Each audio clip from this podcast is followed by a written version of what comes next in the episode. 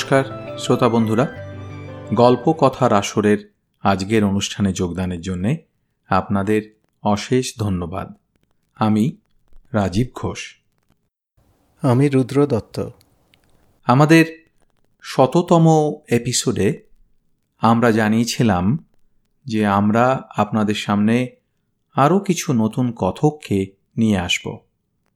তো সেই প্রতিশ্রুতি পূর্ণ করার তাগিদে আজকে আমরা আপনাদের সামনে হাজির করতে চলেছি আমাদের নবতম কথক, পরমা ঘোষকে। পরমা রাজীবের পাড়া সম্পর্কে চেনা, অর্থাৎ উত্তর আমেরিকার পশ্চিম উপকূলের বে এরিয়া নিবাসী দুজনেই। গত কুড়ি বছর পরমা ওই বে অঞ্চলের বাসিন্দা। সংগীত নিপুণা পরমা স্থানীয় রেডিও টেলিভিশনে গান গেয়েছে অনেকবার। দু হাজার এগারো সালে শঙ্কর মহাদেবন একাডেমির বর্ষশ্রেষ্ঠ নারীকণ্ঠ খেতাবও সে পেয়েছিল।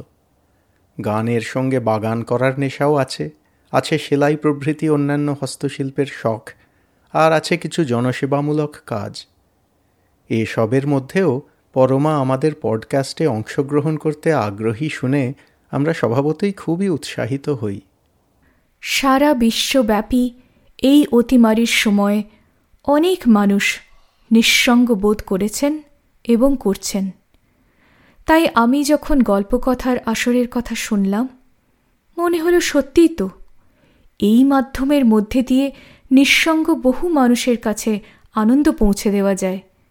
তাদের মুখে কিছুক্ষণের জন্যেও হাসি ফোটানো যায়।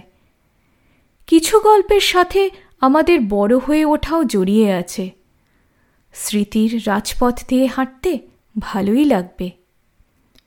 রাজীব আর রুদ্রকে ধন্যবাদ এই রকম একটা প্রয়াসের জন্যে। ওদের সাথে যোগ দিতে পেরে আমিও খুব আনন্দিত। আমাদের প্রয়াসে যোগদান করার জন্য ধন্যবাদ পরমা। তাহলে এবার আজকের গল্প পাঠে আসি। নমস্কার শ্রোতা বন্ধুরা। গল্পকথার আসরের আজকের অনুষ্ঠানে যোগদানের জন্য আপনাদের অশেষ ধন্যবাদ। আমি পরমা ঘোষ।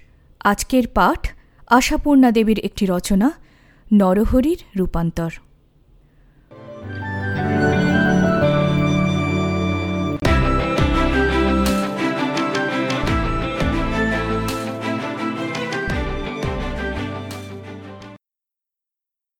প্রথমে ঠাস করে গালে একটা চর। তারপর চাঁটাতে চাঁটাতে দালানে, দালান থেকে সিঁড়ির মুখে, অবশেষে এক ধাক্কায় হুড়মুড়িয়ে সিঁড়ির তলায়। তার সঙ্গে গালাগালির স্রোত। ভেবেছ কি তুমি লক্ষ্মী ছাড়া শয়তান? ভেবেছ কি?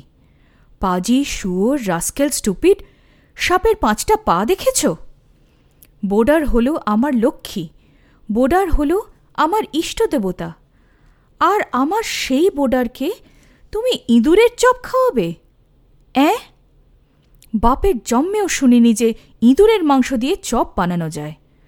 বলি, শিখলে কোথা থেকে এসব? কোন হোটেলের শিক্ষানবিশি? মাঝে মাঝে হাঁপাবার জন্যে বিরতি। ওদিকে মার খাওয়া ছোকরাও পরিত্রাহী চেঁচাচ্ছে। আর মারবেন না, স্যার, আর মারবেন না। মরে যাব, স্যার। আর কখনো এমন কাজ করব না। আর কখনো? ম্যানেজার ঘোষরায় ষাঁড়ের মতো চেঁচাতে থাকে সিঁড়িতে গলা বাড়িয়ে। আর তোমায় আমি আমার হোটেলে ত্রিসীমায় আসতে দেব ভেবেছ? তোমায় যে আমি পুলিশে দিয়ে দিইনি, এই ঢের। এই শ্রীক্ষেত্র জগন্নাথ ধামের রাস্তায় যদি আর কখনো দেখি তোমায় তো ধরে চ্যাংদোলা করে সমুদ্রে ফেলে দেব, বুঝলে? উহ, ভেবে আমার গায়ে কাঁটা দিচ্ছে? ইঁদুরের চপ? ভাগ্যে এখনও কেউ খায়নি। খাবে কেন? প্রভু জগন্নাথ নেই? ধর্মের কল বাতাসে নড়ে না? ছোকরা নিচে দাঁড়িয়েও খানিক্ষণ হাউমাউ করল, তারপর চুপ হয়ে গেল। বোধহয় শ্রীক্ষেত্র থেকে চলেই গেল। শ্যামল শৈলেন হতবম্ব হয়ে দাঁড়িয়েছিল এতক্ষণ। এখন হাত পা ছেড়ে দিয়ে বসে পড়ে। পরীক্ষার পর দুই বন্ধু এই প্রথম দুজনে একলা রেলগাড়ি চড়ে বেড়াতে বেরিয়েছে। আর প্রথম ভ্রমণ হিসেবে, যেটা সবচেয়ে সহজ, সেই শ্রীক্ষেত্র জগন্নাথ ক্ষেত্র পুরীতে এসেছে। পুরীটাই সবচেয়ে ভালো, কারণ প্রথম নম্বর আকর্ষণ সমুদ্র, আর দ্বিতীয় নম্বর হচ্ছে, আত্মীয় বন্ধু যে যেখানে আছে, তাদের কাছে শুনে শুনে মুখস্থ। বিদেশ বিভুয়ে বেঘরে পড়বার ভয়ই নেই। তা সকালে যখন স্টেশনে এসে নামল, তখন যেন চিরচেনাই মনে হলো। আর থাকবার জায়গা খুঁজে নেবার জন্য তো এক তিলও চিন্তা করতে হলো না দুই বন্ধুকে। স্টেশনে নামার সঙ্গে সঙ্গেই পাণ্ডাদের হাতের নিচে দিয়ে গলে এসে ওই ছোকরা, যার নাম নরহরি, যাকে এক্ষুনি হোটেলের ম্যানেজার চাঁটাতে চাঁটাতে পুরী থেকে বৃন্দাবন পাঠিয়ে দিল, সে একেবারে শৈলেন সামন্দের কাছে এসে হাতের মধ্যে একখানা কার্ড গুঁজে দিয়ে পিন লাগানো গ্রামোফোন রেকর্ডের মতো বলে চলল।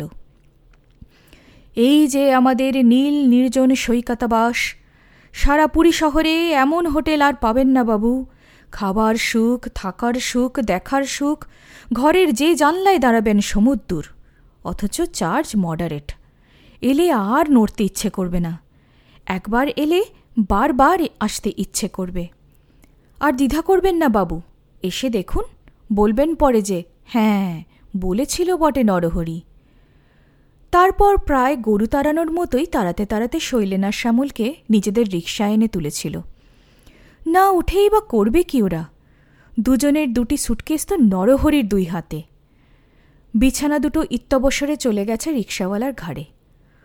যদিও প্রায় নিরুপায় হয়েই এসে পড়েছিল ওরা ওই নীল নির্জন সৈকতাবাসে এবং ভয়ে ভয়েই এসেছিল গুন্ডার পাল্লায় পড়েছে বলে কিন্তু এসে বাড়ি দেখে এবং সম্ভ্রান্ত চেহারার ম্যানেজারটিকে দেখে চোখ জুড়িয়ে গেল ওদের। সত্যি, ঘরের যে জানলায় দাঁড়াও সমুদ্রের দৃশ্য। ছকনা করে তৈরি ঘর আর নির্জনও বটে। ধু ধু করছে শুধু বালুবেলা। এমন নইলে আর পুরীতে বেড়াতে আসা? বলেছিল শৈলেন শ্যামলকে। যেমনটি ভেবেছিলাম ঠিক তেমনটি। না রে। তার চেয়েও ভালো শ্যামল বলেছিল এমন আশা করিনি। নরহরি ততক্ষণে নিজেদের হোটেলের খাট গদির ওপরে শৈলেনদের বিছানাটি খুলে পেতে, ঘরের কুঁজো ভরে আলনায় তোয়ালে, আলনার নিচে জুতো সাজিয়ে ফিটফাট করে দিয়েছে। শৈলেন চুপি চুপি বলেছিল, লোকটা কি ভালো দেখেছিস? যাবার সময় ওকে বকশিস দিয়ে যেতে হবে। সে তো নিশ্চয়ই। ওরা নরহরির সঙ্গে গল্প জমাতে চেষ্টা করেছিল। হোটেলের নামটি খুব সুন্দর। আজ্ঞে হ্যাঁ। নামটা আপনাদের রবি ঠাকুরের দেওয়া কি না? রবি ঠাকুরের? মানে রবীন্দ্রনাথের? আজ্ঞে হ্যাঁ ওকে যে নামেই ডাকুন, একই। কিন্তু উনি তো গতই হয়েছেন প্রায়। এই হোটেলেই কি আজকের দাদাবাবুরা? নরহরি বলে, আমি নতুন, হোটেল নতুন নয়। তুমি তো সব করো দেখছি। আজ্ঞে হ্যাঁ। আমার মরবার সময় নেই, বলে তাড়াতাড়ি চলে গিয়েছিল নরহরি। তারপর ম্যানেজার খাতা এনেছিল, ওদের নাম ধাম লিখে নিয়ে আর এন্ট্রি ফি নিয়ে চলে গিয়েছিল। ম্যানেজারও কথাতে কম নয়। এই যে দেখছেন ঘর সিঙ্গল সিট এতেই আমি আপনাদের দুজনের ব্যবস্থা করে দিলাম আলাদা এই খাটটা আনিয়ে দিয়ে। অথচ ডবল সিটেড রুমের চার্জ নেব না আমি। কারণ বোর্ডারের দিকটাই দেখি আমি। কিন্তু অন্য কেউ এটা করবে না। দেখে আসুন পুরো শহর ঘুরে। তবে হ্যাঁ এই যে এন্ট্রি ফি দশ টাকা, এই আমার কাছেই আছে স্বীকার করছি, বাড়তি আছে। কিন্তু ওটা তো কষান মানি, কত রকমের লোক আছে জগতে বলুন। ধরুন হোটেলের ঘরের একটা জিনিসই খোয়া গেল তখন। যে লোক তিন দিনের বেশি থেকে যাবে, তাকে যাবার সময় ওই টাকা ফেরত দিই। তবে তিন দিনের কম হলে নাচার। কি করব বলুন? একটা খদ্দের ঢোকাতে খরচ তো কম নয়। থোপার খরচ, জমাদারের খরচ, মুটের খরচ দু একদিনে ফেরত দিলে পোষায় না। বলে চলে গিয়েছিলেন খাতা নিয়ে। আর এরা দুই বন্ধু আহ্লাদে ভেসেছিল। তারা তো সাত দিন থাকবে বলে এসেছে। আর যে জায়গা পেয়ে গেছে, তিনি সাথে একুশ দিন থাকতে ইচ্ছে করছে। তাহলেই আবার ওই দশ দশ কুড়ি টাকা নিজেদের পকেটে ফিরে আসবে? সেই সকালে কথাবার্তা। তারপর বেরিয়েই সমুদ্র স্নান, তারপর জগন্নাথ দর্শন, তারপর মহাপ্রসাদ, তারপর সমস্ত দিন টহল। তারপর এই ফিরেছে। বাড়ি থেকে বলে দিয়েছিল, প্রথম দিনেই খবরদার সমুদ্রে নাইবি না, আর প্রথম দিন ঠাকুর দেখবি, পুজো দিবি, মহাপ্রসাদ খাবি। পুজোর টাকা করিয়েও দিয়েছিল বাড়ি থেকে। ওরা ভাবল, প্রথম দিনেই সব ঝামেলা মিটিয়ে ফেলি। তাছাড়া সমুদ্রে নেওয়ার কারণটা না মানার পাতকটাও খণ্ডন হয়ে যাক। বলে গিয়েছিল, হোটেলে এবেলা খাবে না। আর সারাদিন টহলের পর এই সন্ধেবেলা সবে ঢুকেছে। ঢুকবার সময় রান্নাঘরের পাশ দিয়ে আসতে হয়। শ্যামল বলল, দারুণ গন্ধ বেরিয়েছে রে, কি ভাজ্যে বল দেখি? শৈলেনও নাক টেনে ঘ্রাণের অর্ধভোজন করে বলেছিল ঠিক বুঝতে পারছি না। মনে হচ্ছে ফ্রাই কিংবা কাটলেট। খাওয়া দাওয়াটাও গ্র্যান্ড হবে, কি বলিস? হুম, মহাপেশাদের ঝামেলাটা মিটিয়ে নেওয়া হয়েছে, বাঁচা গেছে। এখন বাকি কদিন এই নীল নির্জন সৈকতাবাসের সামুদ্রিক ভেটকির ফ্রাই আর সামুদ্রিক চিংড়ির কাটলেট। আহা, জিভে জল আসছে রে, আর খিদেও যা পেয়েছে, তার উপর এই দারুণ গন্ধ। তাড়াতাড়ি দোতলায় উঠে এসে ঘরের চাবি খুলে হাত মুখ ধুয়ে রেডি হয়েছে খাবে বলে। হঠাৎ বিনা মেঘে বজ্রাঘাত। হঠাৎ এই দারুণ দুঃসংবাদ। কাটলেট নয়, ফ্রাই নয়, চপ। কিন্তু কিসের? সে প্রশ্নের উত্তর আগেই দিয়েছেন ম্যানেজার ঘোষরায় ইঁদুরের, নরহরির কীর্তি। সমুদ্রে এত মাছ থাকতে মাটি খুঁড়ে মেঠো ইঁদুর বার করে?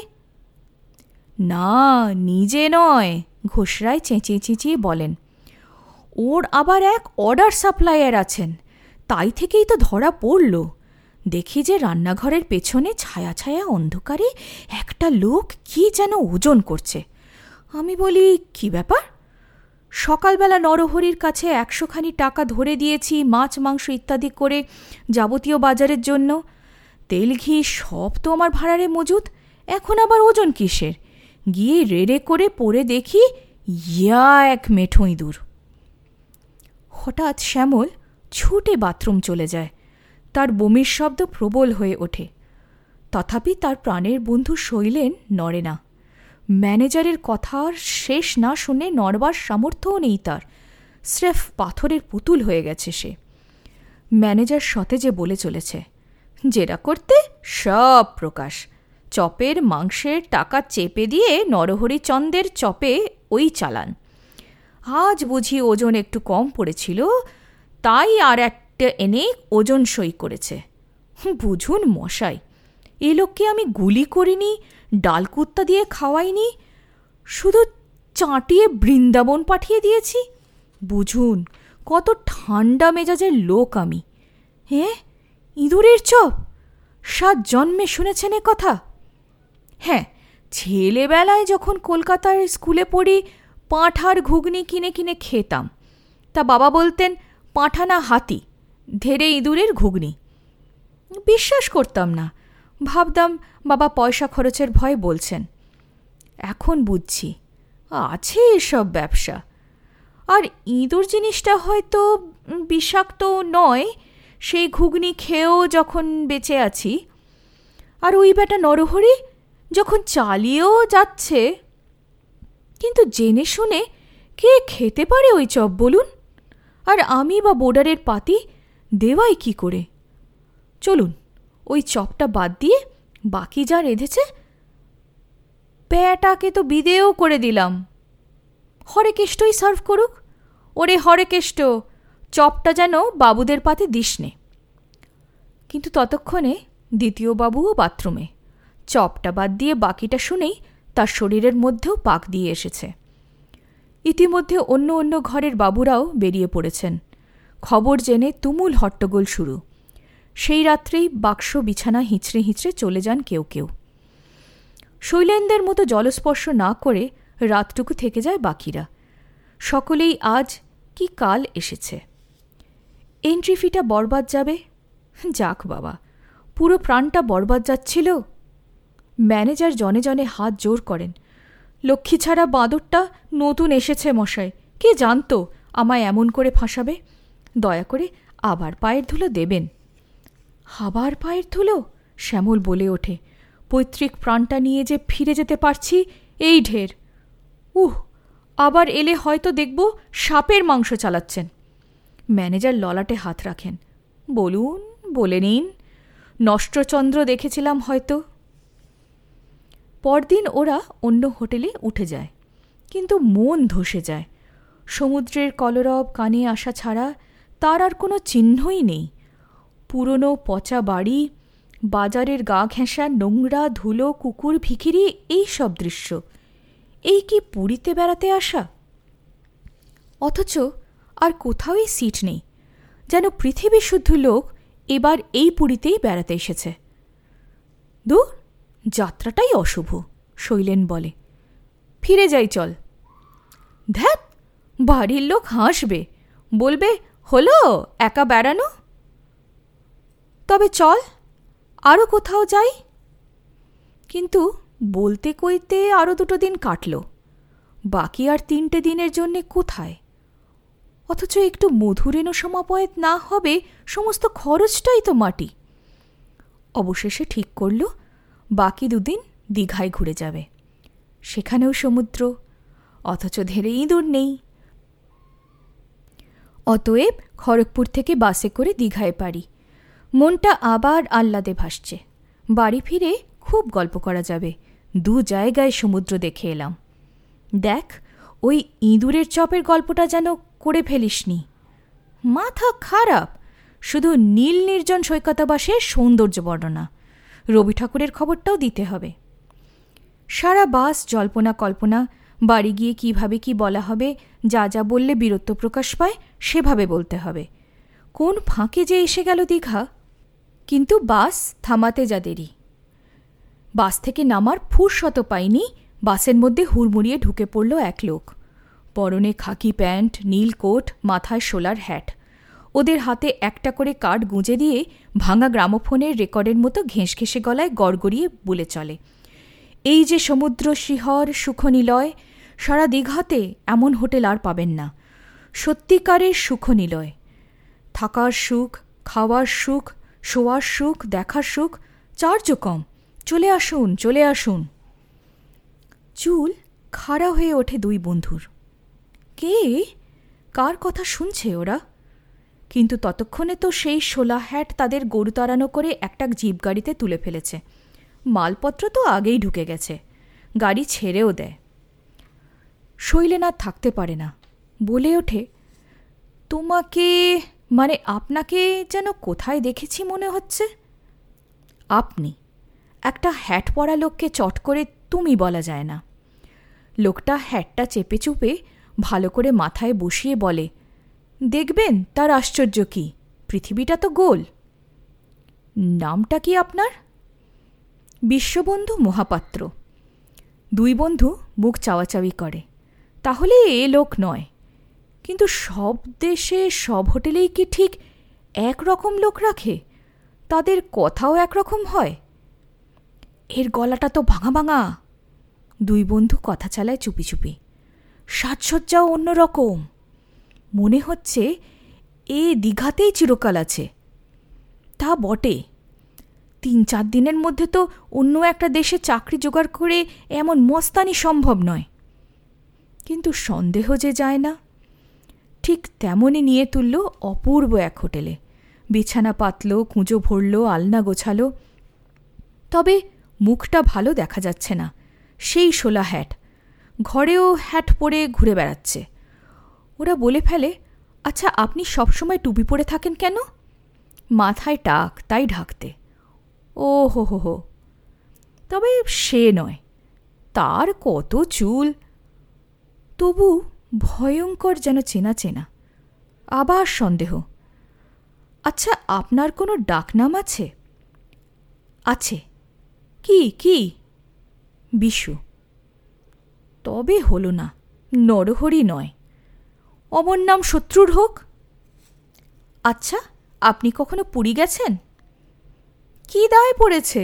এখানে কত সমুদ্র এখানে সমুদ্রের শোভা দেখে কি বলে? ওই রবি ঠাকুর এই হোটেলের নামকরণ করে দিলেন সমুদ্র শিখর সুখনিলয়। রবি ঠাকুর নামকরণ করে দিলেন? আবার মাথার চুল খাড়া হয়ে ওঠে। নরহরি কি সেদিন দুঃখে অপমানে প্রাণত্যাগ করেছিল? ওরা কি নরহরির প্রেতাত্মার সঙ্গে কথা বলছে? তাই অমন ছায়া ছায়া ঢাকা ঢাকা, তাই অমন ফ্যাস ফ্যাসে গলা। হ্যাঁ নিশ্চয়ই তাই। শ্যামল হঠাৎ চেঁচিয়ে ওঠে। আমি এ হোটেলে থাকব না। সে কি সে কি? কেন দাদাবাবু, কি দোষ পেলেন? তুমি মিথ্যে কথা বলছো। তুমিই বেরিয়ে পড়ে। আগে মিথ্যে কথাটা কোথায় দেখলেন? রবীন্দ্রনাথের মৃত্যুর পর দীঘার সৃষ্টি। আর তুমি বলছো হোটেলের নামকরণ করেছেন রবি ঠাকুর? ভুল বলিনি আগে। এখনও যেসব বাচ্চা জন্মাচ্ছেন, শুনবেন রবি ঠাকুর তাদের নামকরণ করে দিয়েছেন। রবি ঠাকুর অমর। এ কথা মানেন তো? শ্যামল চুপ। শৈলেন কিছুক্ষণ পর অকস্মাৎ বলে ওঠে। এই হোটেলে ইঁদুরের চপটপ হয় না তো? লোকটা চমকেও ওঠে না, রাগও করে না, শুধু এক গাল হেসে বলে, ধরেই ফেললেন? তবে বলি দাদাবাবু, এখানে শুধু ভূত। ভূত? আগে এখানে বিশ্ববন্ধু? নরহরি দুহাত জোর করে বলে, বরং দুঘা মারুন দাদাবাবু, চেঁচাবেন না, চাকরি যাবে, মারা যাব। বলি সেদিন যে মারটা খেলে, তাতে তো মারা যাওয়াই উচিত ছিল। পাগল হয়েছেন? ও তো যাত্রা থিয়েটারের মার। দর্শক ভাবছে মারছে, আসলে লাগছে না। লাগছে না? আগে না, রিহার্সাল দেওয়া তো। আরে ওটাই তো চাকরি। এক হপ্তা মার খাওয়া, এক হপ্তা দীঘা। মনিব দু জায়গাতেই এক, সেই ঘোষ রায় দিকে দিকে ওর ব্যবসা। কিন্তু এর মানে?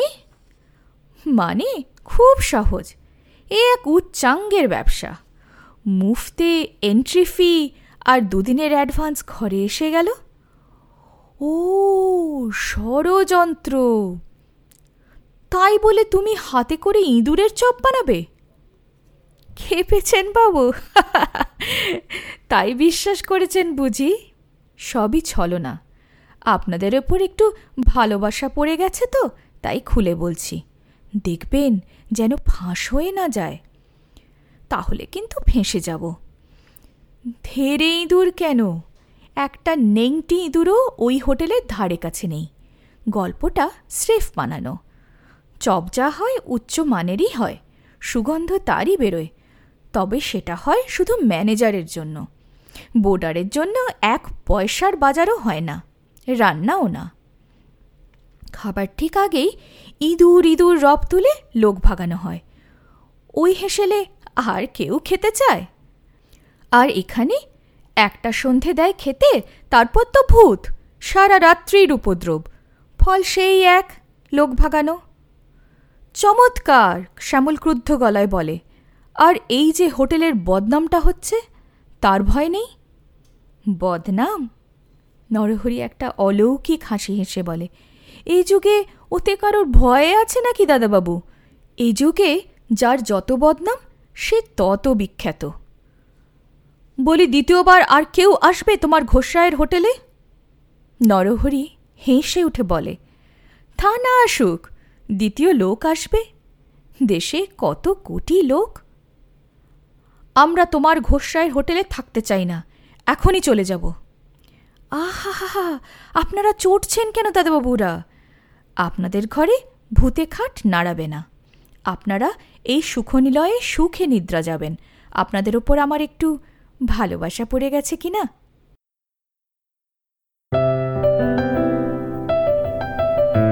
আপনাদের মতামত আমাদের জানাতে ভুলবেন না কিন্তু, শ্রোতা বন্ধুরা।